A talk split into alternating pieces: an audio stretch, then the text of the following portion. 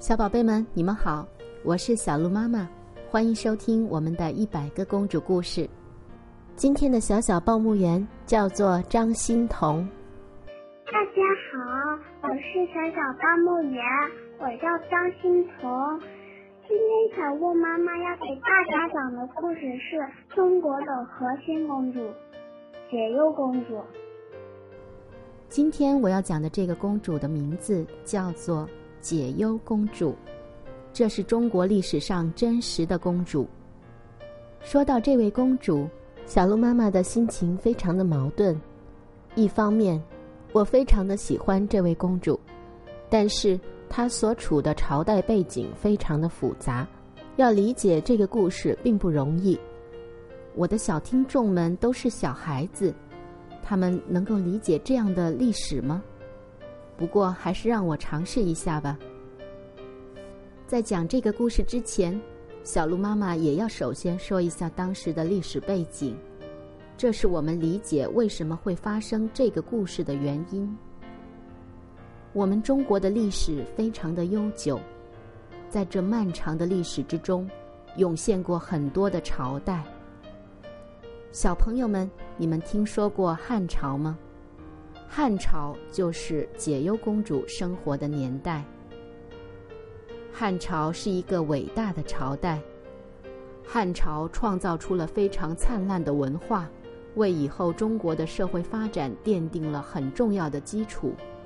所以在汉朝以后，中原的华夏族也被称为汉族。这就是现在我们汉族称呼的来源。现在，请宝贝们再回忆一下我们国家的地图，你们能够看到，我们国家的东边和南边都是一望无际的海，北边和西边呢，都是和别的国家接壤的。在古代的中国也是如此。在当时，中原的政权。常常会受到北方的游牧民族的骚扰。北方最大的少数游牧民族就是匈奴，这个民族一直让汉朝的统治者非常的头疼。在汉朝的第一个皇帝汉高祖刘邦建立汉朝开初，匈奴就屡犯边境。汉高祖刘邦曾经率兵亲征，但是却失败了。这个时候。有一个侯爷就提出个方法，说应该让刘邦把自己的女儿鲁元公主嫁给匈奴单于。单于呢是匈奴对自己首领的称呼，这样匈奴和汉朝就有了姻亲的关系，自然就不会和汉朝作对了。不过，因为不舍得将自己的亲生女儿嫁给外族人。后来，刘邦只是在自己王族里面选了一位宗室的女儿封为公主，然后让她带着大量的财宝远嫁匈奴。从这位公主开始，中国的和亲公主就成为了一种政治手段。一旦中原的君王想要免于和边疆民族征战的时候，就会有一位和亲公主从亭台楼阁的宫殿中走出去。带着无数的金银珠宝远嫁异邦，走上了一条漫漫的不归路。在汉武帝时期，又一位和亲公主出现了，她叫做刘细君，也是历史上第一次有名有姓的和亲公主的记载。这一次，她远嫁的地方不是匈奴，而是另一个国家，而是边境的另一个国家乌孙。乌孙是当时另外的比较大的少数民族政权，他的统治疆域大概在今天的新疆伊犁地区。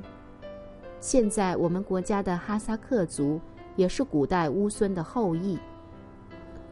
当时的皇帝汉武帝的考虑是，因为之前的几代君王已经送过了好几位和亲公主到匈奴，但是效果并不明显。匈奴依然没有停止对汉朝边境的骚扰，这让汉武帝非常的头疼。这个时候，曾经出使西域、对西域的状况非常了解的张骞，给他提了一个建议。不如也通过和亲的手段，让汉朝和乌孙结成兄弟之国，共同抗击匈奴。汉武帝同意了，所以他在宗室之中选取了刘细君作为和亲公主，远嫁乌孙的国王。细君公主嫁过去的时候，当时的乌孙国王已经非常的老迈了，没过多久就病死了。当时，乌孙和匈奴的风俗是相似的，他们都在毡房里睡觉，他们会随着草木迁徙、放牧，而且，父亲死后，儿子竟然可以娶后母做妻子；兄弟死后，活着的其他兄弟也可以把死者的妻子娶做自己的妻子。这样的做法，在中原那些重视礼教的人们眼中。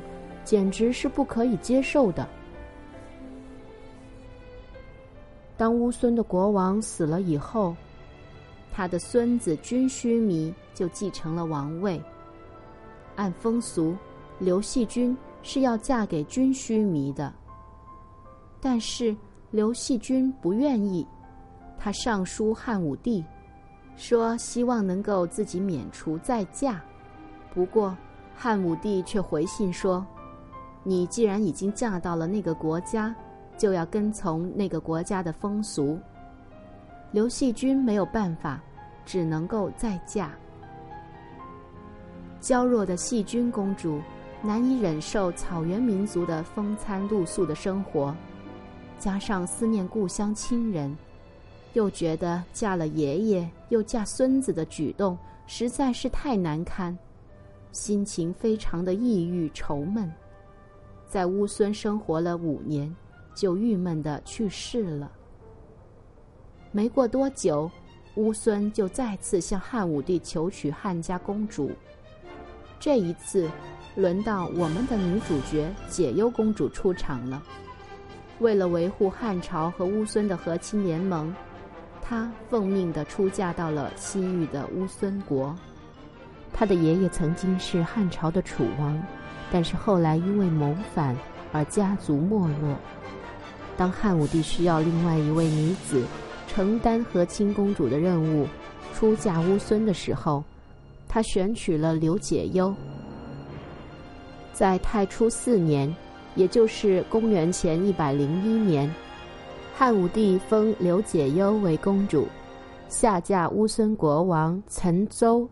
岑州据亲人的考证。应该是乌孙的一个官职名，其实他有另外一个名字，叫做君须弥。年轻的公主告别了长安，告别了亲友，奔赴命运给她安排的和亲之路。解忧公主到达了乌孙，被君须弥封为右夫人。既然有右，就有左，左夫人是谁呢？原来。匈奴在听说了汉朝要把细君公主嫁过来乌孙的时候，就也送了一位匈奴公主过来给乌孙的国王。乌孙国王其实是个骑强派，他惧怕匈奴的势力，就把匈奴公主封为了左夫人，因为在当时的游牧民族是以左为尊的，而细君公主呢，则是右夫人。后来，乌孙国王的孙子继承了自己爷爷的王位，同样也就接收了自己爷爷的妻子。听起来的确有点不可思议，对吗？但这的确是曾经存在的历史事实，也是当时很多游牧民族的风俗。解忧公主嫁过去以后，就是顶替细君公主右夫人的地位的。其实。解忧公主的心里很清楚，她和匈奴公主之间，谁更得宠，影响着乌孙和汉朝和匈奴哪一边的关系更亲近。他们两个公主争的不仅仅是一个丈夫，更是自己王国的前途。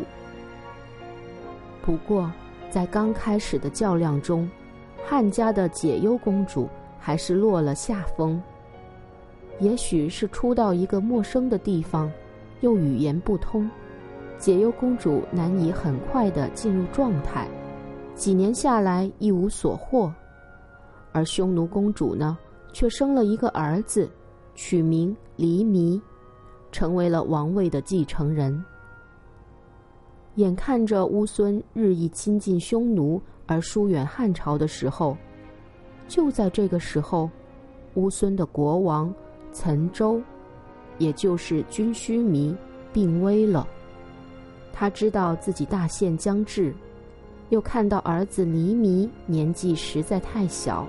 就立下了遗嘱，让自己的堂弟温归弥继承王位，并且嘱咐温归弥说：“等到尼弥长大以后，就要将王位再归还给他。”君须弥不久就去世了，他的堂弟温归弥继承了乌孙王位。这位国王，这位国王名号叫做肥王。他跟从了乌孙的风俗，依旧娶了匈奴公主和解忧公主为左右夫人。这一次，解忧公主的努力得到了回报，她和肥王情投意合，和肥王共同生了三个儿子以及两位公主，成了名副其实的乌孙国母。此后的数十年间，翁归靡对待解忧公主关怀备至。言听计从，乌孙和汉朝之间也真正的实现了兄弟同盟。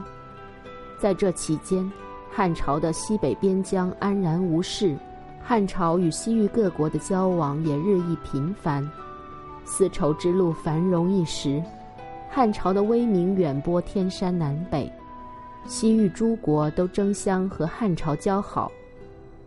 后来，解忧的长子元贵弥。被立为了乌孙王储，而当时的西域小国莎车，在国王去世无人即位的情况下，也决定迎接解忧的次子万年作为国王。